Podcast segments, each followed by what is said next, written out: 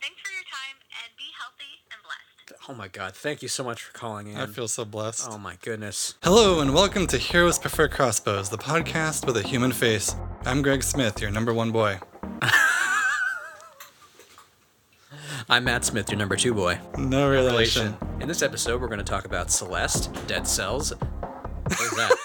I kicked the trash you can. kicked the trash can. I think this is the perfect take. In this episode, we're going to talk about Celeste, Dead Cells, No Man's Sky next, and Neverwinter. Let's party. I don't think we should record another one. I I think we should think- just use that.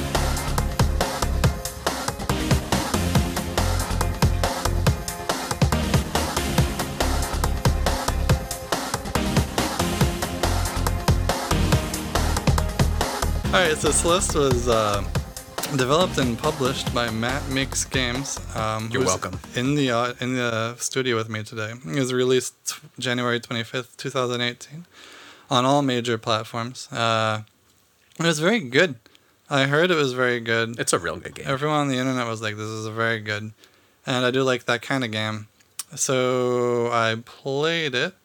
One of the things uh, we that uh, is kind of cool about it, like actually, this is something I think is cool about the indie the indie game scene in general, is that um, people use game making as a way to talk about things that are uh, not often talked about. And this game is uh, well, people say it's about mental illness or depression or anxiety or some combination of the above.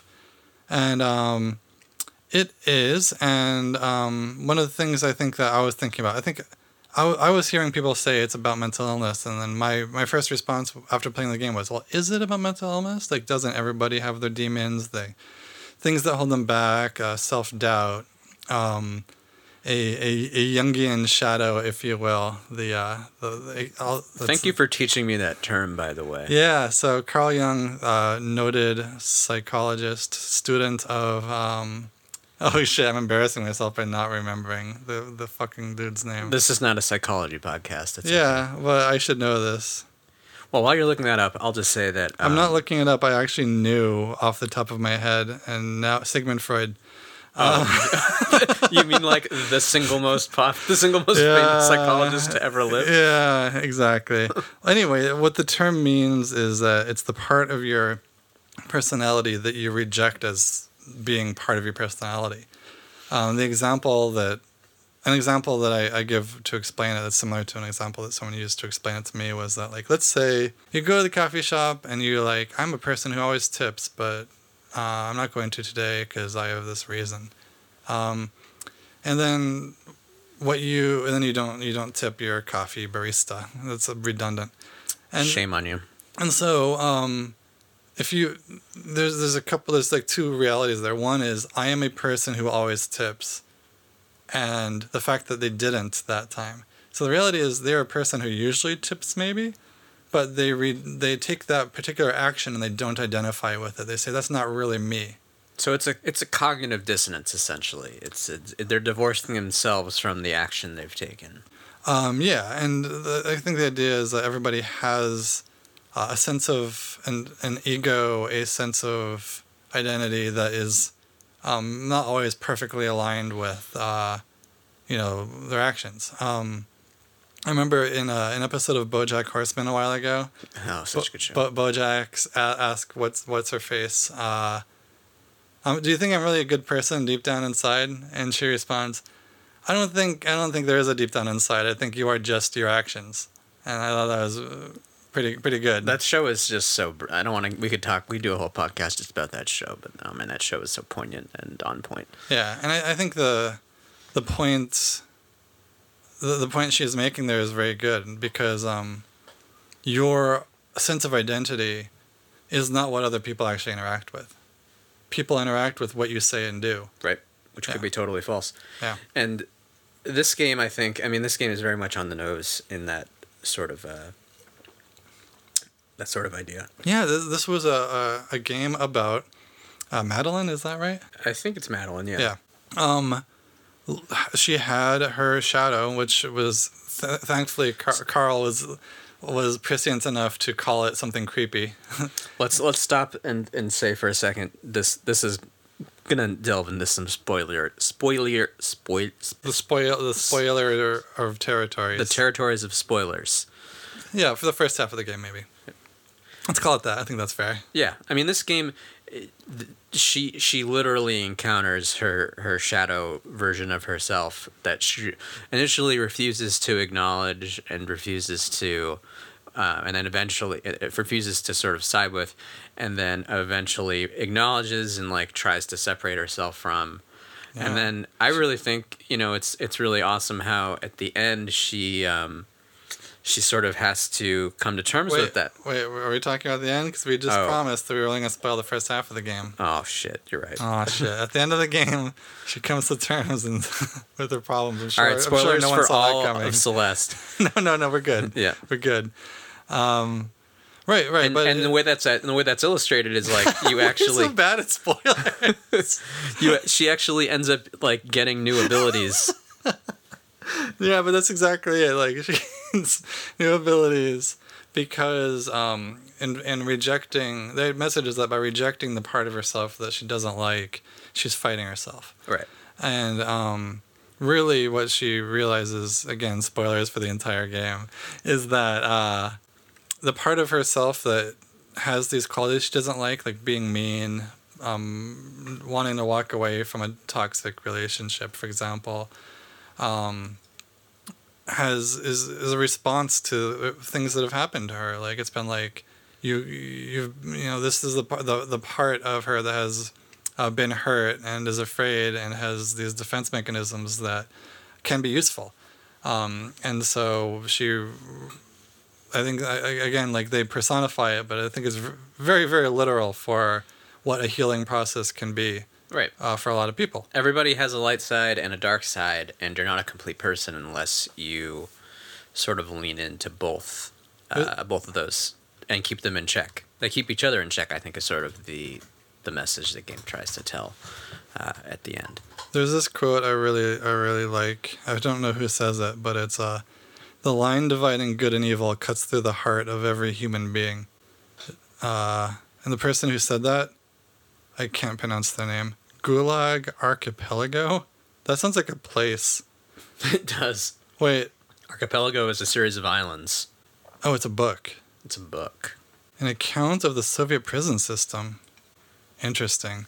I, I'm definitely gonna leave that tab open. But anyway, um, anyway, what, what, one thing I like about that story is that it's a very um, um, grounded in reality and probably real. The, you know, developers put that apostrophe before after the s appropriately. Uh, real personal experiences. It really uh, strikes me as being a, a very um, you know realistic portrayal of uh, you know mental illness, depression, anxiety, whatever, um, which again in media is uncommon. And also, um, one thing I like about it is that they really say a lot with few words. There's not a lot of story in the game. It's not a long game. Yeah, it's pretty short, and there's it's you know there's basically a set number of plot points throughout the game, um, in you know it's sort of interspliced between all the platforming. That's sort of the meat and potatoes of the game, um, and and I like that, and I like how it's sort of like this this sort of gentle skeleton uh, that keeps you going. Yeah, they're they're really willing to, um, even though they are willing to like kind of be explicit, they're also willing to put something on the table and say we're not going to answer this one. One of the th- cases I'm thinking of is um, when Madeline is on the the cable car with uh, the boy. I don't remember his name. The boy. Oh yeah, The boy. the texting the fo- the fella who wants to be Instagram famous. I'm gonna. I just searched Madeline boy, which doesn't help at all. Madeline and Pepito, bad boy. Okay, I'm gonna leave this tab open too. Come back to that one later. Madeline, Celeste, cast. We can edit this out, but we probably won't because I, I think it's cool to just like embarrass yourself publicly because this is also a real story about real people. I can't remember his name. We're gonna call him Wentworth. Um, All right. where like she's like, I thought we were gonna die. Uh, how did you know we were gonna make it? And he said, Oh, I thought we were goners too. right? Oh man, And is that where the feather mechanic comes into the game? Yeah, that's around the same time. Oh, that's so good. But I love I love how they don't try to explain that or even say anything about it. They don't comment on that at all. They're just like, "That's that was his reaction," and I don't know. Like, it to me it resonates because I've I think I've known people like that, and there's no, I I don't I also don't have an answer. Like it feels like something that seems like in my experience is something that can happen, but I don't know what to say about it either. I mean, I think it just illustrates how everybody reacts. Everybody has different coping mechanisms to stress, um, and some people it's I more. even I don't even know what his was. I mean, some for some people it's very visible, and for others it's you know internal. Yeah. Um, and you know he sort of you know epitomizes that internal. Uh, Or or did he? I don't know. I mean, he he he claims that he was terrified, but we as the as the player don't. He didn't say he was terrified. He said, "I thought we were goners." Oh, he thought we were goners. Oh, interesting. So perhaps he acknowledges that they were goners, but he it, it just he doesn't care. maybe he was just down to die that day. Perhaps so. Like maybe he was just at peace. he Uh, just he just maybe he's so he's so relaxed that he's just like cards are gonna fall where they will, man. yeah. Um, and that's what's interesting about how they didn't touch on it. Um, He could be the star of his own game. He's a, he's a fascinating character study in his own right. yeah, he, he- yeah, he was great. He was a great foil. This this this fellow we can't remember the name of. Yeah, his name was uh, Wentworth. Um. So story aside, what what else? Uh, what else do you think you played? We should say that Greg just recently completed this game. I played it uh, maybe like f- three or four months ago, um, so it's fresher in his mind. Um, so what what do you think of the actual platforming and the the? the I guess I had game? one other thing that was on my mind. You mentioned the feather thing. I think it was cool that they built breathing a breathing practice trainer into the game. That's actually what that is, is. pretty. It is. It's exactly what that is. Um, I know somebody uh, who um, struggles with anxiety and built a breathing practice app that they released. Um, and I was like, oh, wow, this is exactly what that person made. I thought that was really interesting. Um, and I don't know, so it's, so it's kind of like, it was interesting that they were in a situation where she was going to die, and then they give you the, you know, breathing practice. It's not the same as meditation, but it's similar. And uh, I remember I remember hearing actually uh, somebody else in my life who was also like I'm a I'm a meditator. I like have done a lot of Buddhist reading uh, and podcasting, uh, podcast listening. That is. And um, I was gonna say you have a you have like a relaxation podcast I don't know about. no, I wish. This is it. this is the relaxation podcast. Um, but I remember them saying once, "Oh, you, know, you realize that this is all this is just practice for death, right?" I was like, "Whoa, that's interesting." Ooh, heavy. Yeah, it's pretty heavy. Um, anyway, that was the last thing I had in my mind about that part of Celeste. That's enough of the heavy stuff. Um, so I guess I want to get the criticisms out of the way because I don't want to end on them. I guess. Um, so I really enjoyed the puzzling. Um, one of the things that I I still kind of struggle with exactly how I want to articulate it, so I'm just gonna go with the what the the, the words I wrote down last time I thought about it. The solutions are not always as, as crispy as I liked. Um, and crispy is a deliberately vague word. Like it's a feeling. Yeah, it's a it's it's it's it's a very intangible word that I think you can use to describe many games in many contexts, but it certainly applies here. Yeah, I I think part of it was like it felt like at a fundamental level like the length of a jump and the tile set of the maps were not uh like a jump wasn't exactly four tiles or something. It was like 4.13 or something like that. And so um you don't go through the levels being like okay this is a max height jump. This is a half max height jump. This is every situation felt a little bit like ah, just figure it out. I'd be, I'd be really interested to hear how like a pro speedrunner analyzes this game and what their take is. Um, yeah, and they, and they might t- tell me I'm full of shit, but Um, I mean, you might be. I mean, I I agree with you. There definitely felt like there was some inconsistencies in the platforming. Yeah, Um, I mean, overall, I really liked it, but it definitely like there were definitely. I, again, it's been a, several months since I picked it up, but when I did play it, um, I remember thinking to myself like. I feel like I've I've done the same thing three or four times, and every single time I've done it, like it reacts like a little bit differently. Yeah, I guess when I was talking about the grid thing, I wasn't saying that because I think that was true. I'm saying that because it felt like it was maybe something like that. And um, I'm, it's just me grasping at straws because I don't know exactly how to. What, whether words. whether or not it's like technically true, the the way we the way you experience it is Yeah. you know And what your real truth is. Live your truth, bro. live my truth. That's good advice.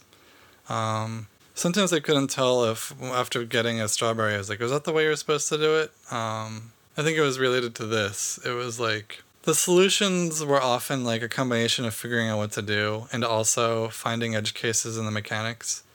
And Sure. I guess sometimes I it wasn't sure like, oh, was this a was this a puzzle where the solution was finding this edge case the mechanics, or did I just happen to do it that way? And not feeling like com- com- completely sure which it was. Yeah, I, I I'd have to agree there. I felt like sometimes I just sort of stumbled into a solution like through happenstance. Um, especially when it comes to, I think you pursued the strawberries more uh, fervently than I did. Um, but in in the few that I did go after, or that I should say the the minority that I did go after, um, I definitely felt like sometimes I just got lucky. Um, and, and, and some of those encounters probably suffered from a, a lack of clear design, or at least a lack of a clear answer. My biggest pet peeve, which is something that I know exactly what it is, and therefore can use it as a concrete example of the type of thing, is this. In most platform games that I know and love, at least, um, there's a. If you die by flying off the bottom of the screen, you die. After your your character is like all the way off the screen, and then a little bit of buffer, and then there's the point where if you go below that Y value, you're dead. Um, let's take for example a really great game that I personally one of my favorite games ever ever Donkey Kong Country 2 I guess probably Oh, the, the other game. ones some of the other ones too have a mechanic where if you use Y to roll off of a ledge you can press B during the roll to jump jump off of the air so like they would put a banana maybe in a pit you'd roll down get it press jump and jump out of the pit and so, as a result of that mechanic, you could go off the bottom of the screen a little bit, but save yourself by pressing jump. Um, in Celeste, which has an even more important jumping in air mechanic, which is the air dash, um, it doesn't let you do do that. As soon as I think something, it felt like if like Celeste, not that's her name's not Celeste, Mountain's name was Celeste. If like Madeline's sprite was like halfway off the screen, you died instantly. Oh yeah, the kill box is very very precise. and it's like cut me a little slack i'm not cheesing it right now it's just that's just what i'm used to from games and it's always worked for me um, and like kill boxes or hit boxes you generally um, want to make them forgiving um, Do you think that's intentional? I mean, obvious. Do you, i don't think it is i think that it's just um, it was just not some i think a lot of the, a lot of things about the game design kind of felt like they were kind of it, it- it's kind of like if if they didn't read the textbook you know the the 500 page textbook on platform design before they built it. And uh, Hmm. i don't think they have to. I don't, I don't think that book exists. You think maybe they just read the most recent Massacre games and didn't look at like the progenitors of, of that kind of. Uh... I, I i'm not gonna theorize because i have no idea. It, it could be that they played the same game as I did and just didn't realize these details, but they noticed other things that they did bring into the game that make it good in other ways, and just our experiences were different, and so,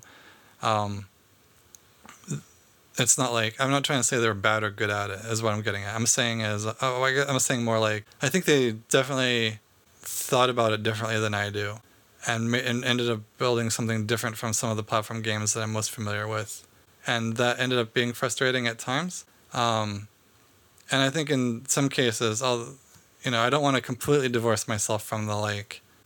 I'm not saying it's good or bad. I think in some cases there there are some things like this I would describe as improvements, like the the hitbox for flying off the screen. I think it would be. An, I'm pretty confident in saying I think it's an, it would be an improvement to make that more generous.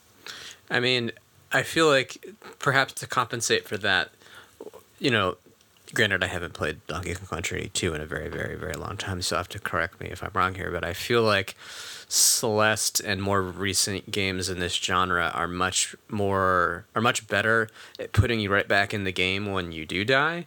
Um, And I think that's you know that's the technology increasing to some extent, but it's also just sort of the philosophy of the game design. I think I think the philosophy of game design has really evolved in that area. Like you can die in Celeste and be back within like what two seconds, whereas Probably, The- and, and and even then, that two seconds felt too long. I mean when you when you're really frustrated, any amount of time is is, is too long. I, fe- I felt the same way in Mario Odyssey. When you die, there's an animation of you losing the ten coins that you lose for dying, and then the like screen fades. I was like, make that make that one second instead of three. Like I I know I lose ten coins. I don't need to be reminded. Every single time. Yep. It's like a three second animation felt like they're rubbing into my face. Because I could, think I think that's something that a lot of game designers don't necessarily consider, or if they do consider it, they just don't care. Um, I think I think that depends on the genre of game. I think that the I think things are evolving. Um, I, I think that people will have to figure it out for a while when a new the the, the concept of um, low delay before you start playing again has been around for a few years, probably more than a few years, and I think it- there's still like we're trying different takes on it, and it's It, it depends on. I mean, this is a game where you dying is a part of the process of completing the game. Like you can't. There are parts of this game and parts of many games that are similar to Celeste, um, where you can't possibly get through certain encounters without trial and error, without course. dying. It- it- there are other part, you know, there are parts of Mario Odyssey and in games that are more, you know, not quite as hardcore, where you could easily get through them, and maybe you only die because you weren't paying attention or you had some bad luck, um, and therefore they don't, the game designers don't feel quite as compelled to consider, uh, you, you know, how frustrated that three second load might make you. Um, whereas in Celeste, you know, you're obviously you're you're going to die. It's built into the you know the DNA of the game. Yeah, I mean, playtesting also comes into it. Like it could have been a 10 second delay, and then at playtesting they were like, "We gotta make it shorter, gotta make it shorter." And at the end of playtesting, this is how short it was. And if they playtested it for, You got to draw a line in the sand somewhere. no, you don't. You, you just you gotta stop playtesting at some point. Well, right. Um, I wanted to compare it to some other games, like Super Meat Boy was an obvious comparison to me, um, which is uh, more of an execution focused game, where Celeste is more of a puzzly game. And Super Meat Boy's mechanics are really uh, interesting because the way I, remem- I remember them, well, first of all, they're super good. Second of all, they're floaty on the in a in a weird way. Like you get a lot of hang time, but you only have horizontal mobility as a result of that hang time, um, which made it really unique and really catered well to the. They, they used that throughout the design of the game. Um, It's funny how such a small change in physics can have such a dramatic impact on how the game plays. Yeah, and, the whole game feel like, so those those mechanics are perfected. I remember there was an interview where someone asked the creator of Super Meat Boy like, "What's the secret to your platforming mechanics?" He was like, "There's no secret. You just keep hacking at it until it, tweaking it until it feels right." And the code is a shitty mess. it's just of, twe- of tweaks and hacks until it felt right. Um, and then they built a game that catered to it perfectly. Um, That's And- really cool. yeah, and and and, and Celeste, um, I think the mechanics don't feel quite uh, are, are a little looser than I'd like. They're a little less intuitive than I'd like. Um, and we already talked about like I don't we- I don't feel that the level design is always always emerges from the the, the platforming mechanics. Yeah, I, I mean, this could be completely off base, but I've I definitely have the impression that the design of Celeste is very much sort of the opposite of that of Super Meat Boy, where they built a story, um, and then designed your platforming around that story as opposed to the other way around. Yeah, it couldn't just be a completely different process from the beginning. Um, when I I've I've programmed a few games before, and I what I've found is my process for making games is that I make a me- program a mechanic that's fun, and then I build levels around it. Um, and I think Super Meat Boy is probably similar. Probably had a similar process, or so- or the end result seems like it to me. Um, that was actually one thing that really frustrated me about Mario Maker. I was really excited about Mario Maker. I still think it's a great game. I love it. I had a, got a lot of fun from it. Please bring Mario Maker to Switch, Nintendo. Oh, for real though. Um, it didn't scratch my level design itch the way I wanted it to, and it's because all of the items in Mario I've already seen really good explorations of what those items can do and how they can interact, and I didn't feel like I had anything to add. Um, Hmm. And I watch Mario Maker streamers a lot, like uh, Carl Sagan 42, uh, The Beast, T H A Beast 721. Uh, he's awesome. I think he just went full time. Um, and so there's other ones out there like uh, uh, Grand Pooh Bear. Um, Bar- Barbarous King is another one. Uh, Mario Maker Twitch community is amazing. Um, so I've seen a lot of Mario Maker levels, and what, I've, what I'm finding, especially now, is that a lot of those levels find unintended behaviors of the game, like item interactions that are kind of buggy, and all of the all of the streamers learn those, and people build levels around them that are not Hmm. like any real Mario game that ever existed, and they eat that up. They love it. It's interesting and fun, and I was like, oh, that's what I wanted to do. It's just that I didn't stay with it long enough to find weird glitches in the game and then build levels around it. I mean, I feel like in a in a game like Mario Maker, where you know you're sort of incentivized to strip the game bare and reduce it to its smallest possible components, you're inevitably gonna stumble across those unintended uh, interactions. Yeah. And there's a few things that are that's been weird about it is that like Nintendo has patched some of them, and some of them.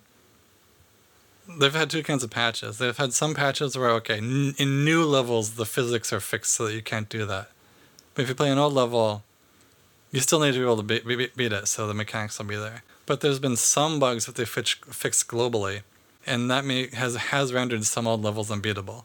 I feel like Nintendo just needs to be like, this is the game. We're releasing it out into the world, and just embrace that. You know, this the the the culture of of glitchiness that that uh, is inevitably going to be built around it, and just let it be what it is. Unless it's truly like, you know, br- you know, making it unplayable or making it so you can't use the game. I think they're in a a weird spot because you don't want levels to be unbeatable without weird esoteric technologies and glitches because it makes the game less accessible. But the community of people who are high level players who have memorized all these uh, these obscure glitches want it to be. So they are almost in a position where they have to choose. Mm. the vocal minority or or the, Yeah, you and the and general populace. Yeah, and and neither of those groups are wrong. Like, I think it's reasonable to want both. it's just a tough spot. It's kind of a, a problem of user designed content in games that, well, Mario Maker is probably one of the first games I can think of to really deal with this problem on this scale and this like high budgeted game. I get, maybe not. This is the first one where I got this familiar with it. Let's see more nice things about Celeste. It was good. Oh wait, we already said that. It was a real good game. I loved the difficulty a lot. I think it, the difficulty in Celeste was perfect. Um, there was nothing that I couldn't figure out by trying for 15, 20 minutes, I agree. um, which is great. I, I always got rewarded. I never felt frustrated out of proportion with the reward I got when I finally solved it. And that's a hard balance. And I, I always and it's it's great because I I'd always look at my death count when I beat a level, and I you know even if that number number number Numble. Numble. Numble. Numble's right. Go on. even if that number ballooned to you know hundreds and hundreds of death for me that was sort of like I almost looked at that as a badge of honor and not so much like you know a shame you know I Oh, didn't yeah. it wasn't something to be ashamed of. And the game encourages you to feel that way about it. through all, through all of its design. Did you play any of the B sides or C sides? No, I didn't either because I felt like I felt like that would stray into the, the territory of being too frustrating. I I don't I didn't think the only reason I didn't was because I have a lot of games to play, No, well, same. Yeah. and I was just like, I played through the main game, I got every strawberry I saw, which was a great challenge. I didn't want to go. Ex- I'm much more interested in like, solving the puzzle for a goal I can see versus like Spending hours like being like, oh, did I miss this one? yeah Yeah, I, I, I agree. I basically Um, just went for the strawberries I came across, and I Yeah. didn't, you know, exert any extra effort. yeah. And I feel like I had a perfect video game experience. I don't want to mess with it. I'm just gonna move on, sing the praises, revisit it if I ever, um, you know, gain immortality and need to find something to do. Well, speaking of moving on, sh- should we move on to another game in the interest of time here? Uh, I wanted to talk about the controller too, but we can do that real quick. All right, go ahead. I recently got a pro controller, and I had been playing it with Octopath Traveler and uh, uh, probably I guess mainly that. I love it. It's a great controller. I really want to get one. Very very comfortable. One of the best controllers just to hold. Button placements are great. Button feels are great. D-pad is great. It has a longer analog stick than the Joy Cons, which is uh, makes it more precise. Really, uh, definitely for any kind of. Oh, Skyrim was the other game I played with the Pro controller. Any game with uh, first-person view and the analog sticks are for movement and looking around, especially look, moving the camera. You want a longer stick. Um, are you buying it right now? I'm buying it right now. yes, we're gonna. This is this is a This is good content. this is a um, this is this is why you do your show live. You never know what's gonna happen. Oh, he's clicking it. Wait, what? Why are there five hundred and ninety-four dollars worth of items? you almost he almost clicked place your order, and too. I'm seeing that there's five hundred ninety four dollars and forty cents. I was helping. I was helping Lindsay uh, pick out items for her PC build. Um, let's see. Where, Oh How do you edit your cart? Um, return to cart. Uh, we, oh, dude, don't get the HDMI matrix switch. no. Save for later is the button you want. How do I delete the? Here we go. Delete. Save for later. No, No. don't delete. I she, she bought these. She bought these on her Oh, account. I was just it. helping her pick shit out. Um, I totally I totally derailed your discussion. No, I'm, this is better. All right. Sixty-two dollars and Welcome sixty-five to cents. Amazon.com, the a podcast. That's a reasonable price. I thought they were like seventy dollars. I and this is like this is with Prime. That's with Prime. You don't have to pay for It's gonna be here like on Saturday. You're gonna love it. It's done. Um, it's ordered. The only complaint I have about it is a complaint I've had about most controllers over the years, which is imprecise D-pads. The D-pad being the, the, the plus-shaped um, digital directional controls up, down, left, right. Um, the first time I remember being really upset about a D-pad was on the Xbox 360. Oh, it was atrocious. Um, and if you, I, I know there's been dissections of why it was so bad. It's basically not four buttons. It's like a weird assembly that like is a rod that goes down into the guts of the controller and control sensors down there. I don't know what goes on in the pits of the Xbox 360 controller hell, but what I do know is that when I was playing Lumines and trying to get a million points, I needed more precision on my D-pad because there was just two the so cons- consider a circle and we're all familiar with degrees measurement of uh, you know angular length around the circumference of a, a circle I believe there's 360 there's degrees. 360 of them and now imagine there's a d-pad and each there's eight possible inputs on a d-pad up up right right down right down down left left up left was that That's up? it. Yep. so there's only seven We, anyway there's eight. There's eight. There's eight. and um, each one of those inputs has a certain number of degrees on that circle where if your thumb is just in the middle and you're pushing it toward some angular so, some some degree of direction you're going to get one of those eight out, uh, inputs out of it. So what's 360 divided by eight, uh, 8 is anyone capable of this kind of advanced math? 45 that sounds right. I think It is 45. So, what you would think if you were to just be like solve this problem in a vacuum, each input should be 45 degrees. Let's say it, let's say that's ideal. I don't know if it is, but let's say that's ideal for a second. the 360 controller felt like there was like 20 degrees for right and then like 65 degrees for upright or something.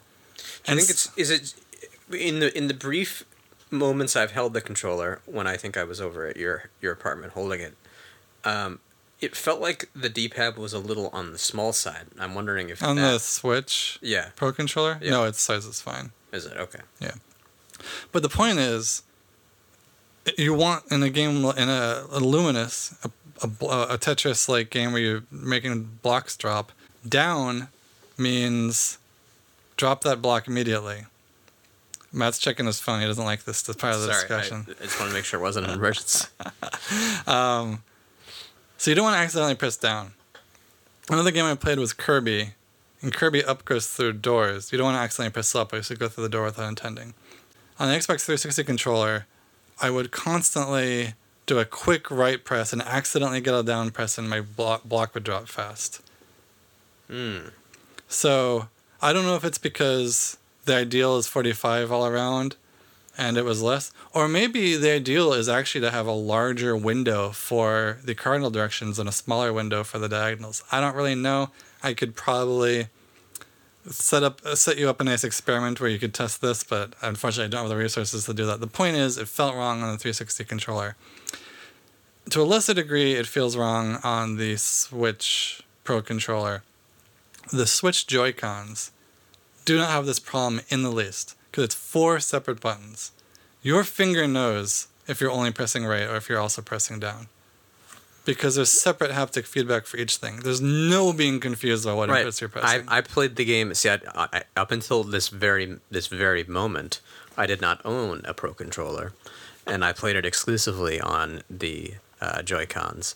And I started with the analog stick, and I very quickly switched over to the D-pad, and I had a great experience.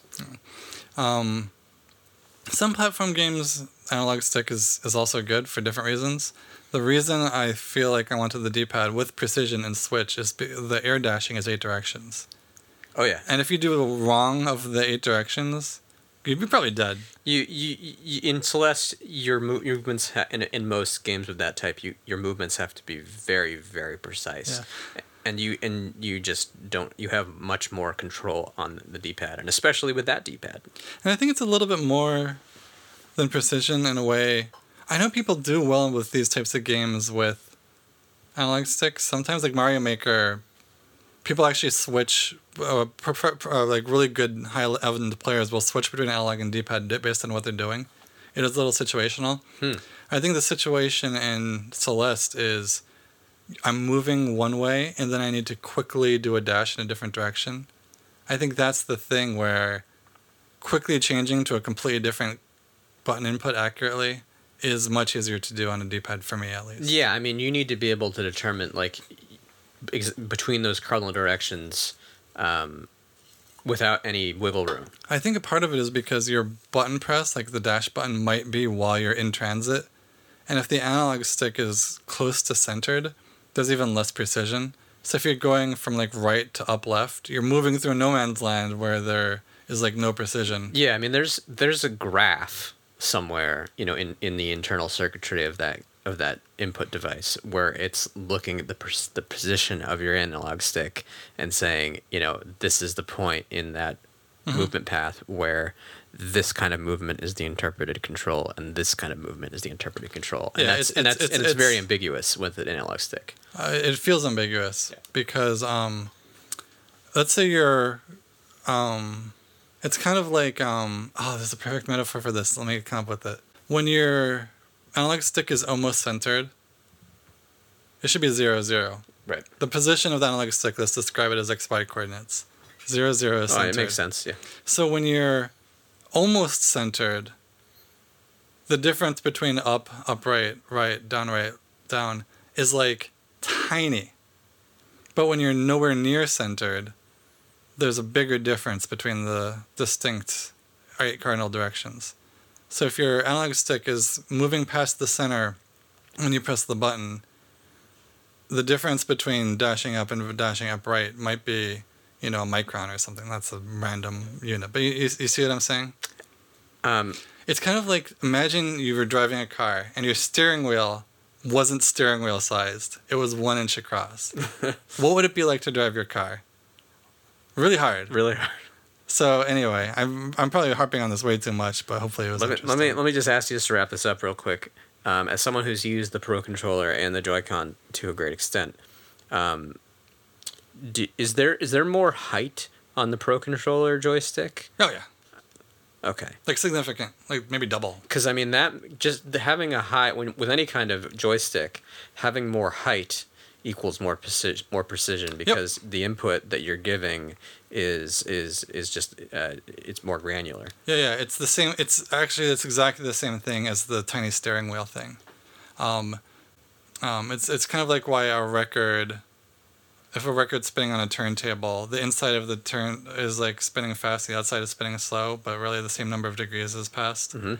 When the further away you are from the center, it's further distance for the same amount of rotation, and so it's easier to be precise. I can I can tie this back to a real world real world thing.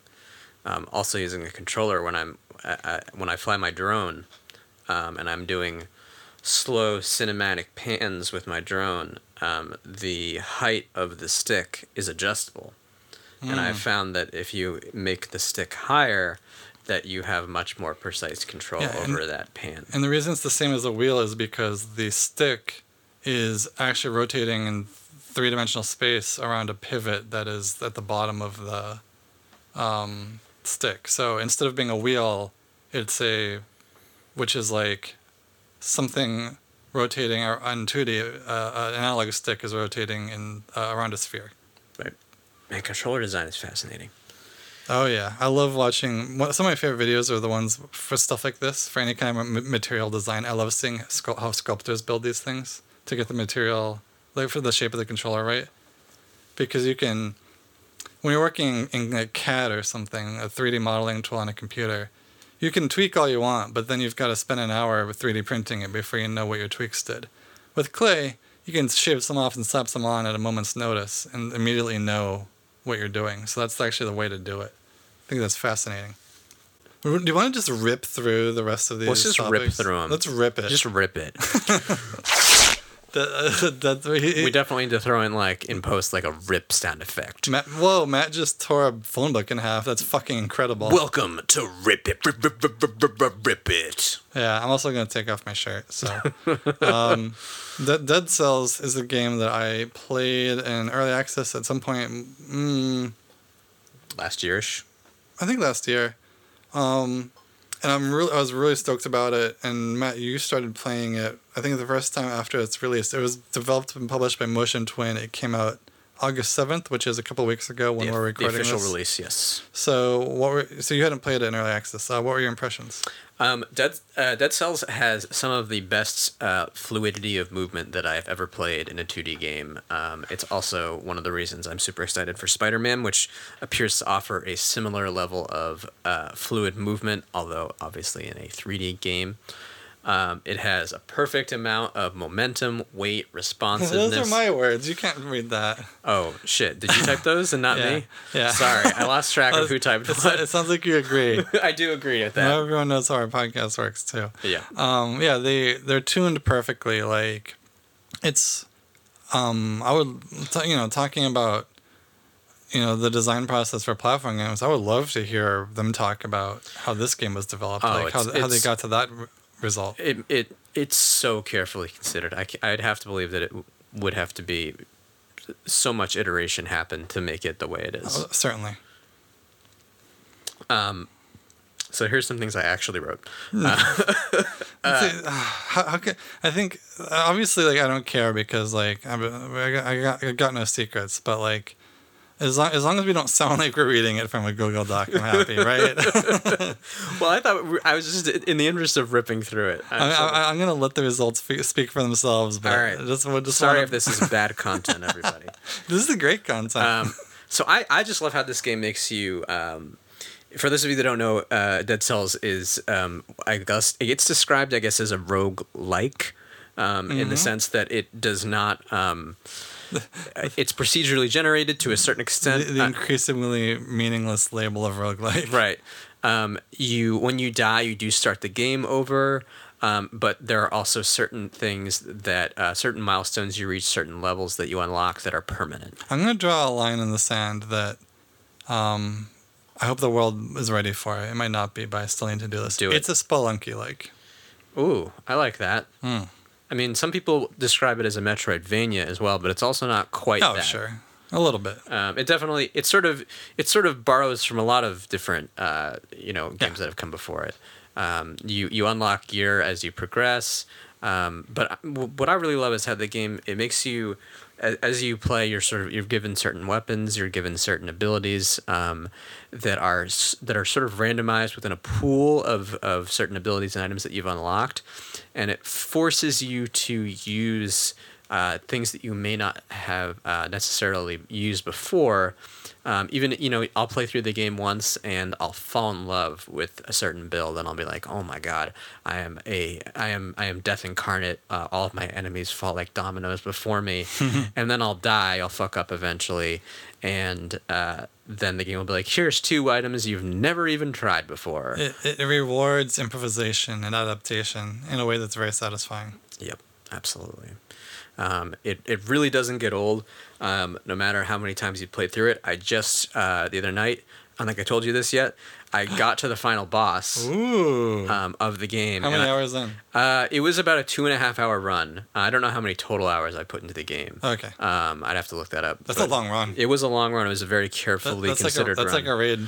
Yeah, it was it was long. Uh, it was a long run, um, very carefully considered. Um, lots of points during the run where I thought I was going to die, and I just sort of pulled up my ass out of the fire.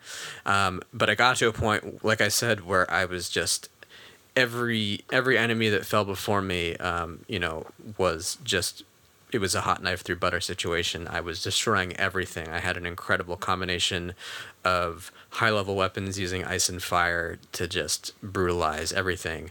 And then I got to the last boss and I was dead within 10 seconds. Yeah, you've never been there before. I was I, absolutely I- I- unprepared. I was I was mentally preparing to ask you how many seconds did you last? It was not long. It Yeah. was it was even with my uh, even with the th- the level 3 potion I had, um, I just didn't even have time to deploy because I was dead so you, you didn't even know what to do. yeah, That's the thing. definitely a boss where you have to uh, ver- you have to sort of have an understanding of how, what his attacks look like, and if you're unprepared for it, then you're you're, you're fucked. yeah, that makes sense.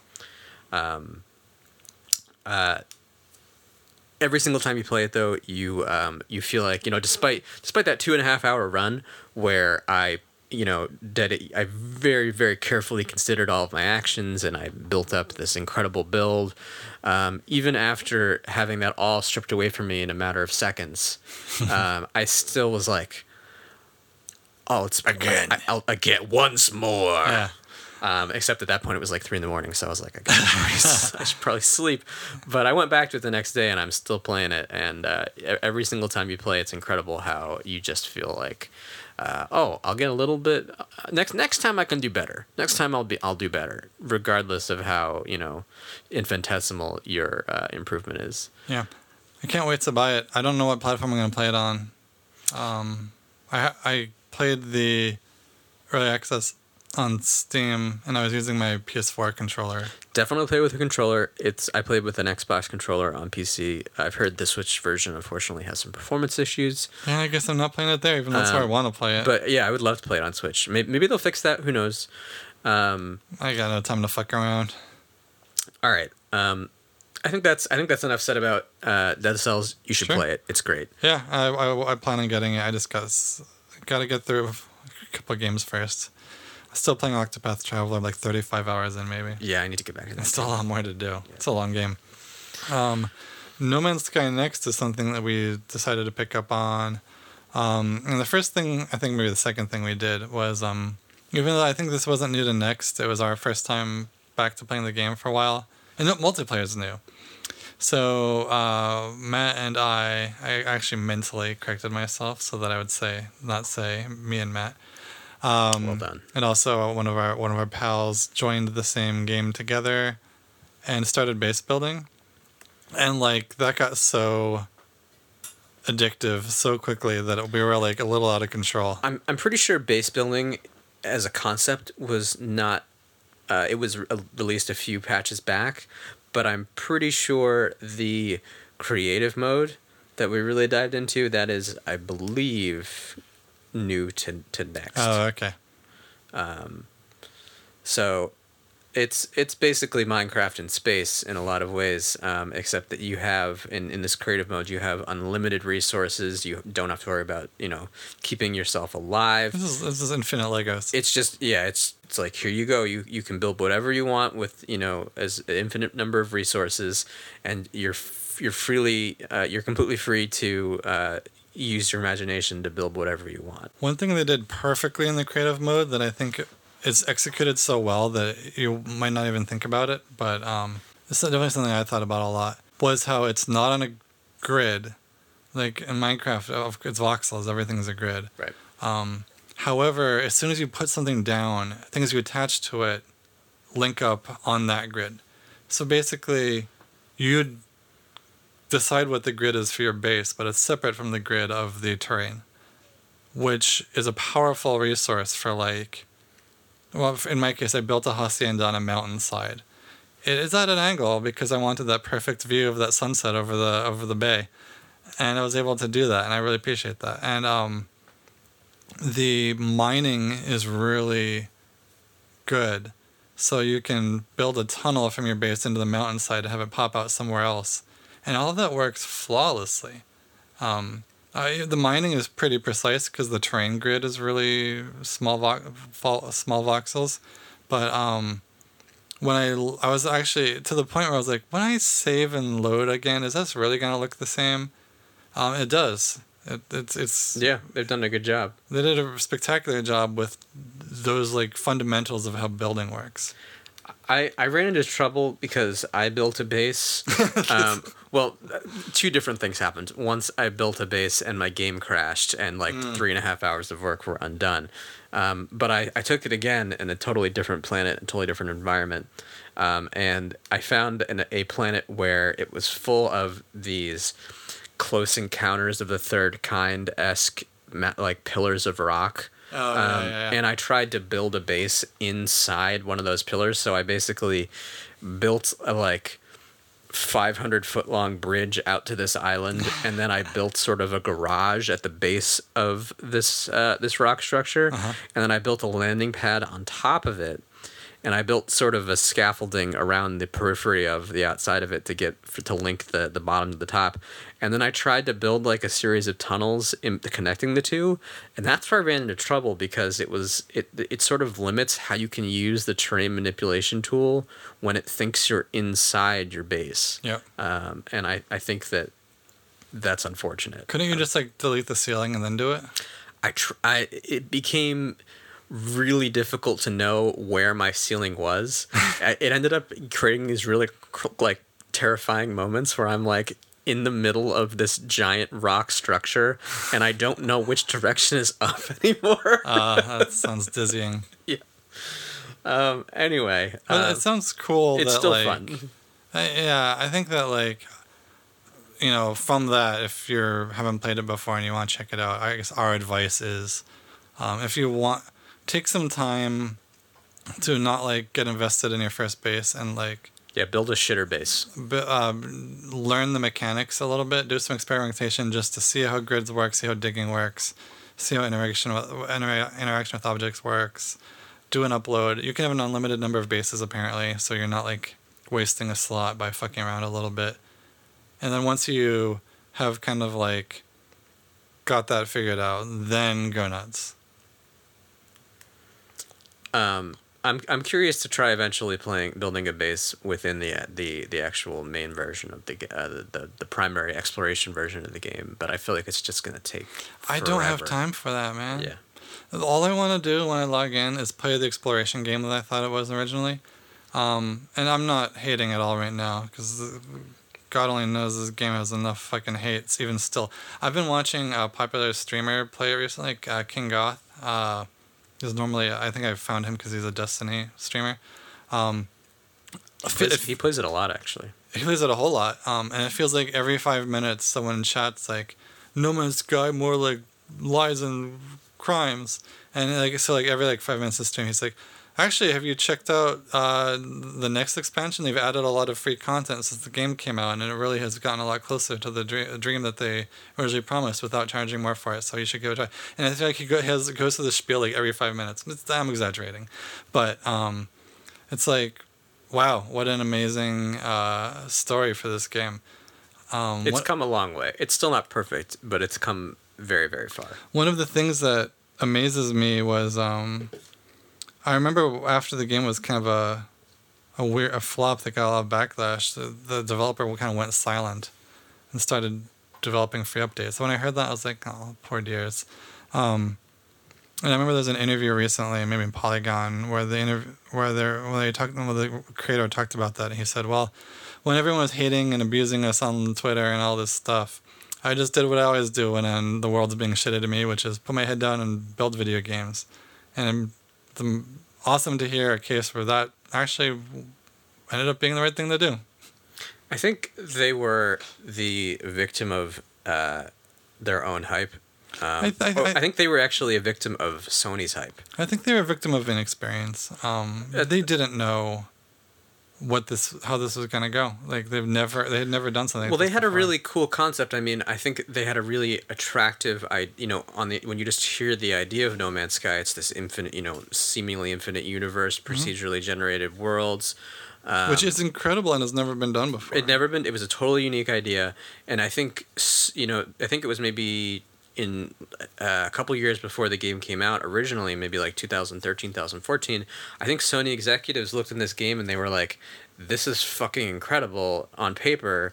We really want to like, you know, use this as a selling point for the for the PlayStation." Because originally it was, uh, or maybe not a PS4 exclusive, but it was definitely like heavily marketed by, by Sony. And I think, you know, as a small developer making their first game, I think it was their first game, um, they, how could they not, you know, embrace all this attention and all this hype um, that Sony bestowed upon them? I don't know. I don't. I I think that. I think that there's something to be said without. Without like. With with. I don't think there has to be a villain. I think that No, no Man's Sky is great because of the naive, naivety, na- naivety was what let them try to build something that had never been done before that was incredible. And I think that is it's both its greatest benefit and its greatest weakness. I, I think it was just I think No Man's Sky would would still be as good as it is right now and would have avoided all of the backlash if they had simply been like this game's coming out in early access and it's not done as opposed to what I think, what I imagine, and what I assume was Sony being like, "You have to release this game. It's going to be a flagship title for PlayStation." Um, and I could be completely wrong. I could be completely imagining this, but in my mind, it really feels like uh, they were their hand was sort of forced by you know this corporate uh, this corporate mechanism. Yeah, I also don't want to blame. I don't want to defend Sony. Like they've done so many shitty things over the years. I don't put it beyond them. Yeah. I just, to me, um, you know, like I, I do think the spirit of we can do anything. Let them create something incredible that's never been done before, and it also wasn't everything. And I think, regardless of how everything played out, you really have to admire, just like you said, you know, they they took this criticism and they just put their heads to the ground and just kept doing what they were good at. They committed. And I think they'll probably continue to make the game better. Yeah. Um, if they ever have paid up a paid update though, that's gonna be a fun discussion. yeah. Um, so whenever I log in, all I want to do. We're not gonna we're not gonna finish all the content. Yeah, this will just be a long one. If you're okay with It's that. a long. It's it's going to be a long podcast, Joe. That's that's fine. We're all in it together. Um, all I want to do when I want to log in is fly my ship around and find cool planets and check them out. Um, and I feel like the planets aren't different enough from each other to make that interesting for a long period of time. But I still keep coming back and doing it. Yeah, I agree. I feel like, you know, No Man's Sky has always suffered from.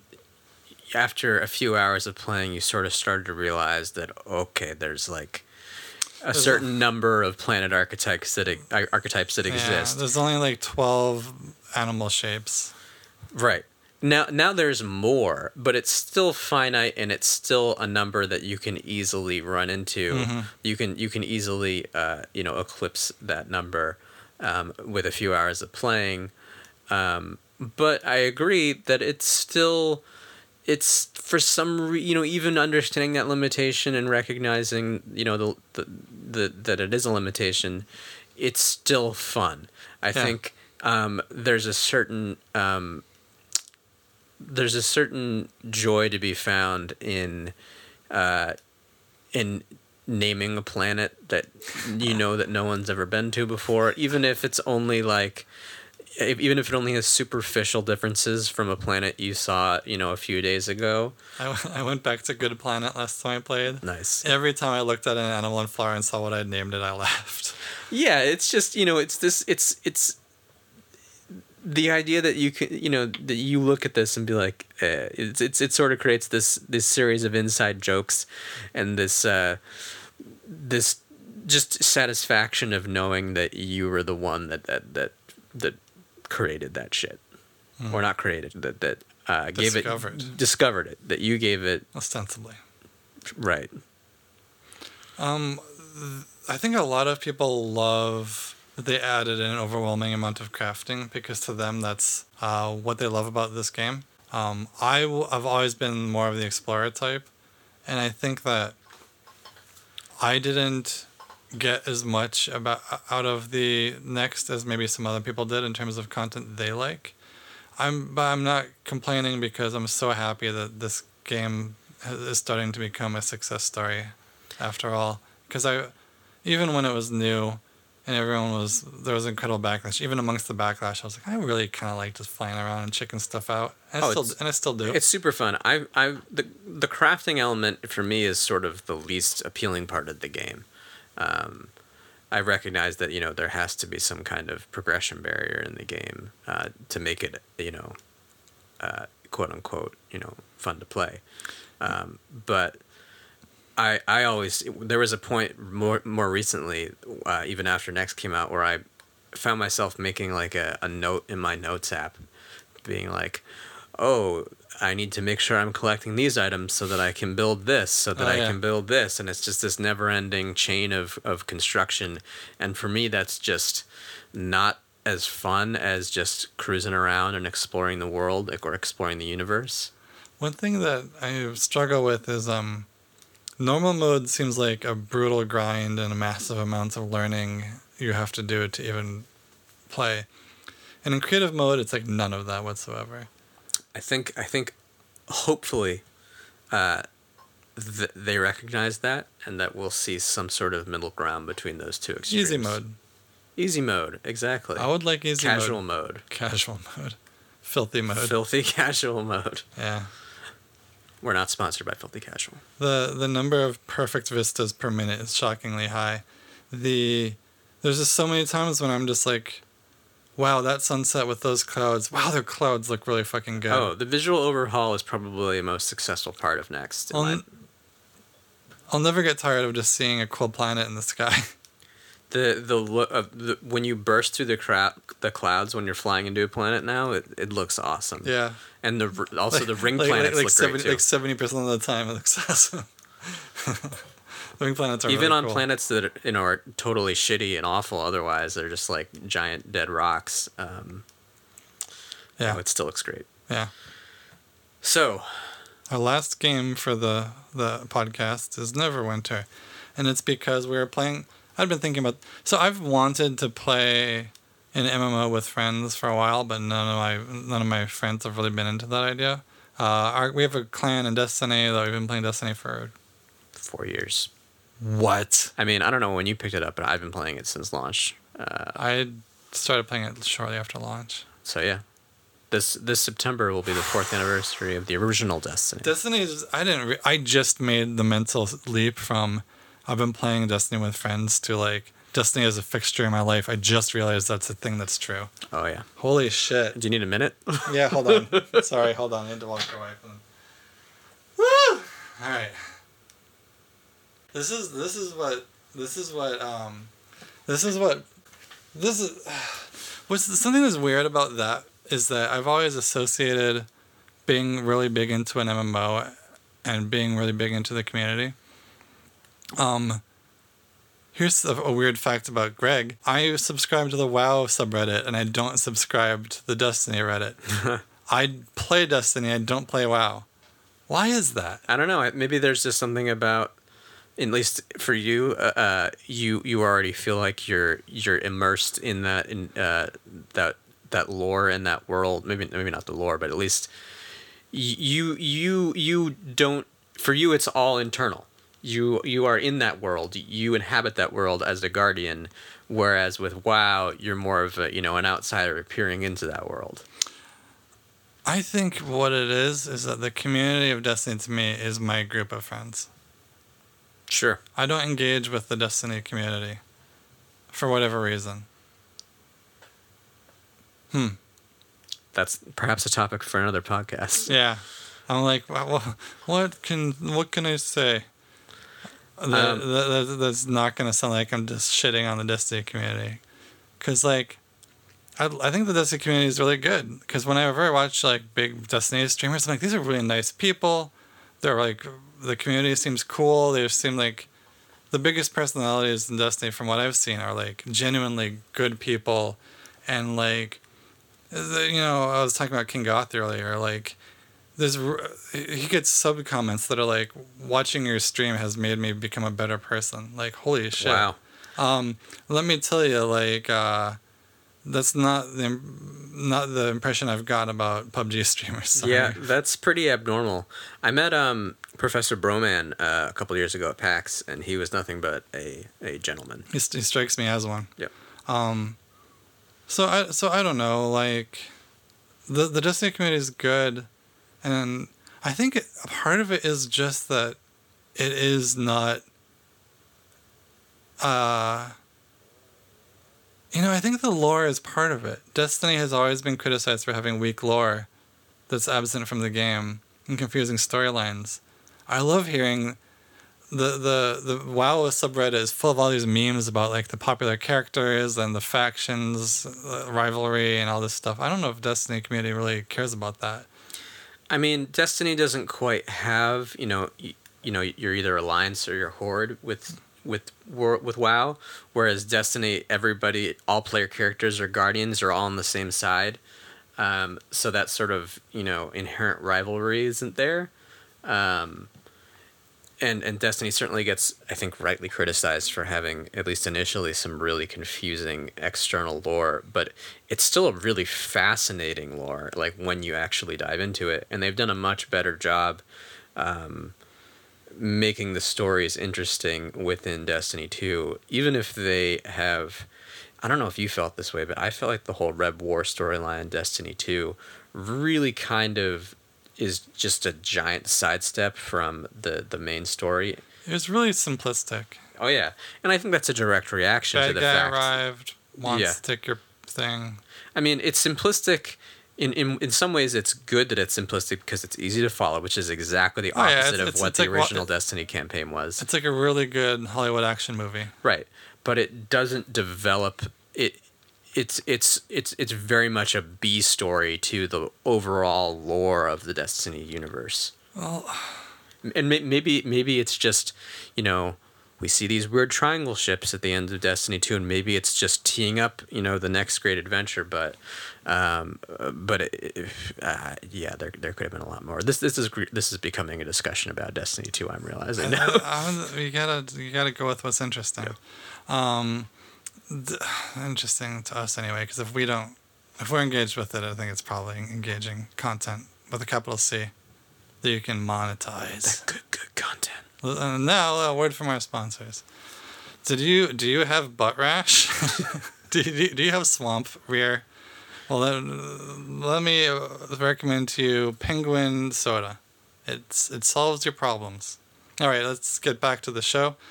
Um, Neverwinter is uh, a really is like an uh, so yeah. So we were playing Destiny. I kind of decided to voice my frustrations that I've been feeling for a while. I want to be playing a relaxing game right now. I don't want to come home from a stressful day at work and fucking play a twitchy game that makes my eyes blur.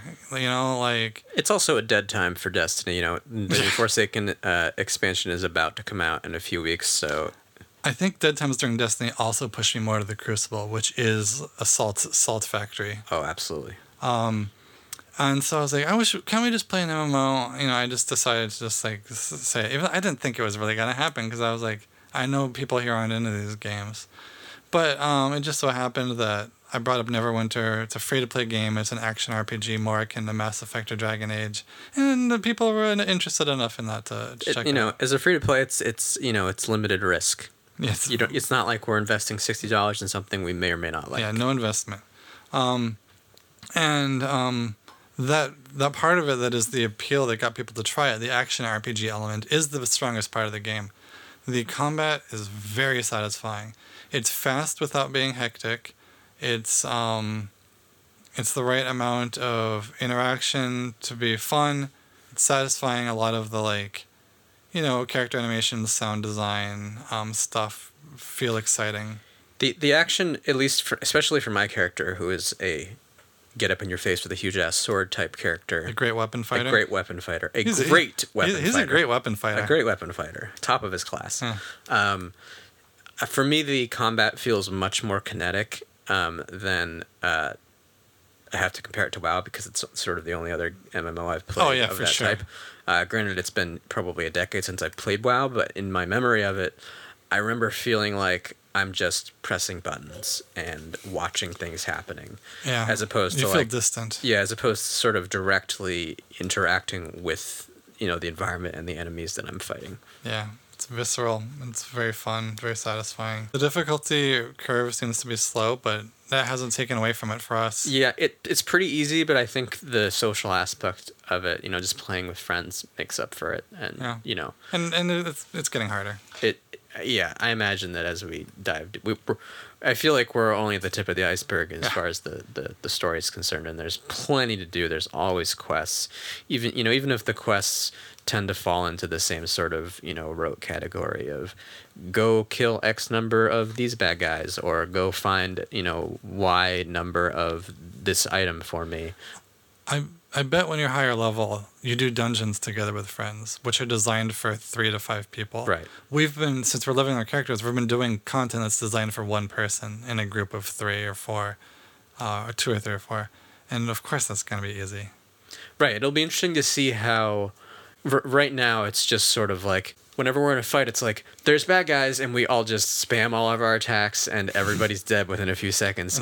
One person in the party is already in the next group. right. It, it'll be interesting to see when we start getting into higher level content how our individual classes and individual skills start, you know, becoming a more integral part of how we uh, go about fighting. And it's like, oh, we're really gonna need, you know, uh, Greg to go in and throw all of his knives and weaken enemies before I go in and start Yeah. charging with my sword, or or whatever form it takes. or or Lindsay will you know do a bunch of like ranged DPS with her magic attacks. yeah, I, I, I've, my understanding is that it, it the, the the gameplay strategy falls into the classic MMO like roles of tank, healer, DPS. The the Sure. gameplay comes down to everyone doing those things right. Um, I feel like we haven't quite gotten to that not point at all. yet. Not at all. Not not yet. Not at all. Um, all right, let's put it on. Let's put this game on blast real quick because we have to. It feels like living inside of a shitty free iOS game that you saw an, an ad for, and it's like there's all these like confusing advertisements to try to get you to spend real money. It's pay for convenience, and so like, oh, how do you teleport back to town? Only if you're in the VIP program. Like weird stuff that's like it hasn't been enough to discourage me from playing the game, but it sure is, just has a a feeling of being.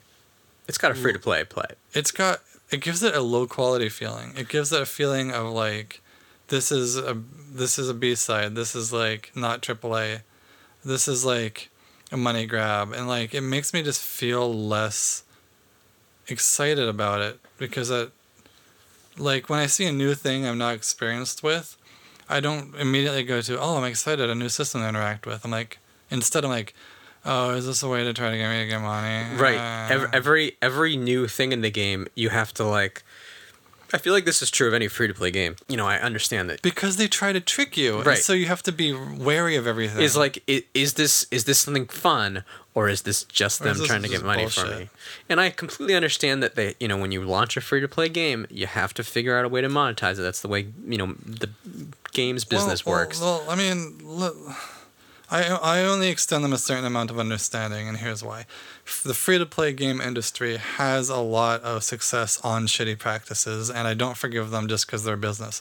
I never accept the excuse, "Oh well, we our business needs it, so we have to make excuse." No, if y- your if your business succeeds through only if you're a business that only succeeds through shitty practices, you don't deserve to be a business. And if you're a business that partially succeeds because of shitty practices, you should be a less successful business. And that's I don't accept that excuse any, any day of the week.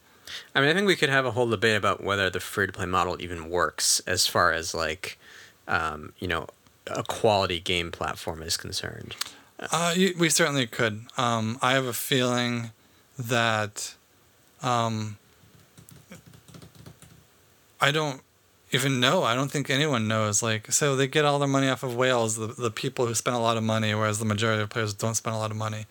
Um, it's really hard to answer the question. Like, sure, some of those people are kids who stole their credits, parents' credit card.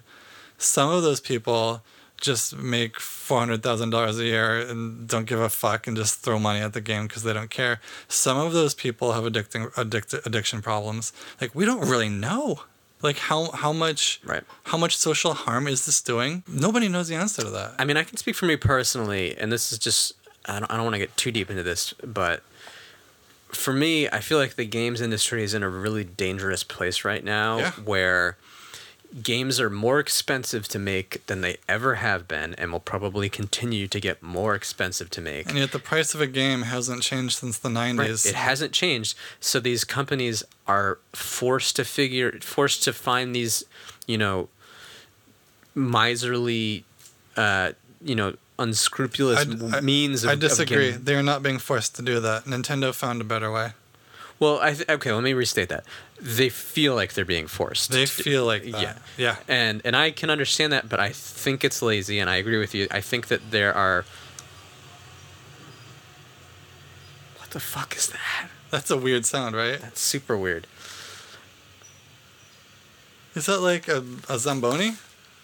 We're, we're actually at an ice rink. I think that's a Zamboni. We're just going to continue. Yeah. Um, so, but yeah, I think that the the current models, the the way that the games industry as a whole has responded to this phenomenon, um, is shitty, and that that Nintendo, as you mentioned, is a great example of a company that has figured out a way to um, to solve that problem. Yeah, it's like, like you, you get into corporate personhood almost like companies when threatened so tend, tend to behave like cornered animals. Like, oh, is my existence threatened? I'm I'm gonna I'm gonna go for the eyes now. You know. It'll be really interesting to see how the industry responds to the fact that we, you know, peop gamers are have spoken and said loot boxes suck, um, and the industry is sort of taking a very hard, you know, sort of backpedaling away from that at this point. It'll be interesting to see what they do to respond to that. And whether or not it's even shittier than loot boxes. And I kind of feel like it's gonna be even shittier than that. Um, I think that the arm, AAA gaming has competed on the graphics arms race for a long time. For example, and it has to end sometime. And that's part of what has driven the costs up so high. Um, it can't go on forever, and and so even if they extend the status quo by finding new ways to monetize, you s- it'll only draw this out longer. this is just me, but I'd be happy to like, let's take Destiny for example. If Bungie was like, Destiny three is going to cost hundred and twenty dollars, but you're going to get two and a half years of content. There's not going to be any other in-game purchases. They can't do it. They can't do it. I, I, I know in the real world that's going to alienate you know a huge number of players. Yeah. I just wish we lived in a world where that was possible. You know what that reminds me of? Um, I love when plat- when services offer advertising or paid. Um, I Mhm. pay for YouTube. It's not YouTube Red anymore. YouTube Premium. I pay just switched over to that too, actually. I pay for YouTube Premium. I pay for Spotify. Um, I don't view advertisements in my life because I make that choice. oh, I hate it. but um, that's not every service has that choice. Um, and I think it must be a floor waxer or something. that's really funny. Um, the so any, so anyway, um, Back to Nev- Neverwinter. Neverwinter. It is also kind of buggy sometimes, which sucks. We got into a quest that was poorly programmed, and we couldn't figure out how to proceed. That was really annoying. Um, I still have more, I have more, more good things to say about it though. It's very chill. It's like, it's it the action. It's the it's amazing how it's fast paced but still very chill. Maybe it's just because it's easy, or maybe it's something else. The jury's out on that one. Um, the the Dungeons and Dragons world is just a, such a fun world to inhabit. It's such a good company. It manages it manages to combine high fantasy and low fantasy at the same time in a way that I rarely see successful. I 100% did not realize until I looked at the map for Neverwinter that uh, places like Baldur's Gate and Icewind Dale were like established locations within a greater lore and not just like isolated locations within that particular game franchise. Oh, forgot Forgotten Realms Yeah. is the name of the the world, the campaign setting. Oh, okay. Yeah, if you pick up a book on Forgotten Realms, you'll be able to read about all these things. Now I know. Yeah, The more you the more you know. yeah, yeah, yeah. Um, and this region is called the Sword Coast. I knew that. Yeah. Yeah, yeah. But like when Um, you told me your characters from was from Baldur's Gate, I was like, that's a game.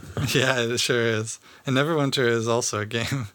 Right. Neverwinter Nights. Um, the the world of Forgotten Realms is called Faerun, and um, if you you go on to the computer Oh, and look at a map, you can see how huge it is.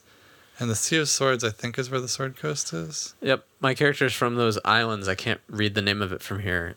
Um, the something islands. Yeah. Um, He was driven there because of some reason. um, yeah, it's a it's probably the most popular and well known uh, campaign setting for any tabletop game. Um, the sense of scale of the world is really good. Um, even though the you're unlike a game like World of Warcraft where you can walk from one side of the world to the other, uh, you are instanced into tiny pieces of the larger world. It still feels very huge. There is a sense that you're in a part of a larger place. Even Yeah, it took me a little while to realize like we were going from location to location, and I was like, "Oh shit, we're still in the city of Neverwinter, and we just recently left it." And I took, I was like, "Oh okay," like. It, it sort of like made me realize how large the world was that Yeah. we've all the content we've experienced thus far is all within one single city. Right. Granted, it's the biggest city. it- and I think it's the only only city in the game. Maybe not sure. I mean, it makes sense considering it shares the name of the Yeah. game. But Yeah, true. Um, uh, it's such a fun world. Like I love their their like the, the types of storylines that exist within this world are really just kind of neat, and I like the races and classes and like the way characters look is it's all just just fun. I don't know. It's it's a good it's a good casual game to play with friends. I don't know how long we'll stick with it, but at least until Destiny 2 Forsaken comes out. yeah, I feel like it's going to be a, it's it'll be a good game for us to come back to um, you know, in the downtime of Destiny as as a fun friend friend game to play. Um, I wanted to say that that Sea of Thieves would have done that for us, but I feel I feel like that's another one we should return to at some point, but yeah. I I would like to. Um, I don't know. we'll see. There's we live we live in a golden age of games and entertainment media, and it's really hard to to like. You got to really sort of uh, budget your time when it comes to these things, and really only invest in the things that are gonna you know be the most fun uh, things you can possibly do with your time. At least when it comes to entertainment. Yeah. So that was a that was a long episode. How many we recorded for almost an hour and forty minutes. I don't know if all this content's gonna make it into the episode. It's, uh, it's probably like an hour twenty minutes then. I think we Yeah. we did record it for a while before. Yep. Well, let's do our closing. Anyway, this has been Heroes Prefer Crossbows. I'm Greg. I am Peacebeard on Twitch, YouTube, Twitter, and Mastodon. Oh yeah, that's a new thing. I should check that out. I got Um, three followers. Maybe oh, nice. Maybe two. I I, forget. I'll sign up for that today. I'm Smeeth123 on tweet. Uh, bleh. My name is Matt. I'm Smeeth one I'm waiting for him to introduce himself. Smeeth123 on Twitch. I'm Ma underscore Smeeth on Twitter. I have a YouTube. I don't remember. I never have. I didn't want to admit that I don't remember your name, so I'm glad you said it. It's fine. Yeah. Our theme song is E- Epic Song by Boxcat Games. And finally, most importantly, Bye. Bye. Bye. Bye. Bye. Alright, that's, that we did it. That's the end. Have you heard that uh, PewDiePie isn't actually Swedish? He's Sugandese. Uh, I have not. Also, what is that? Uh, Sugandese nuts. Oh. Yeah.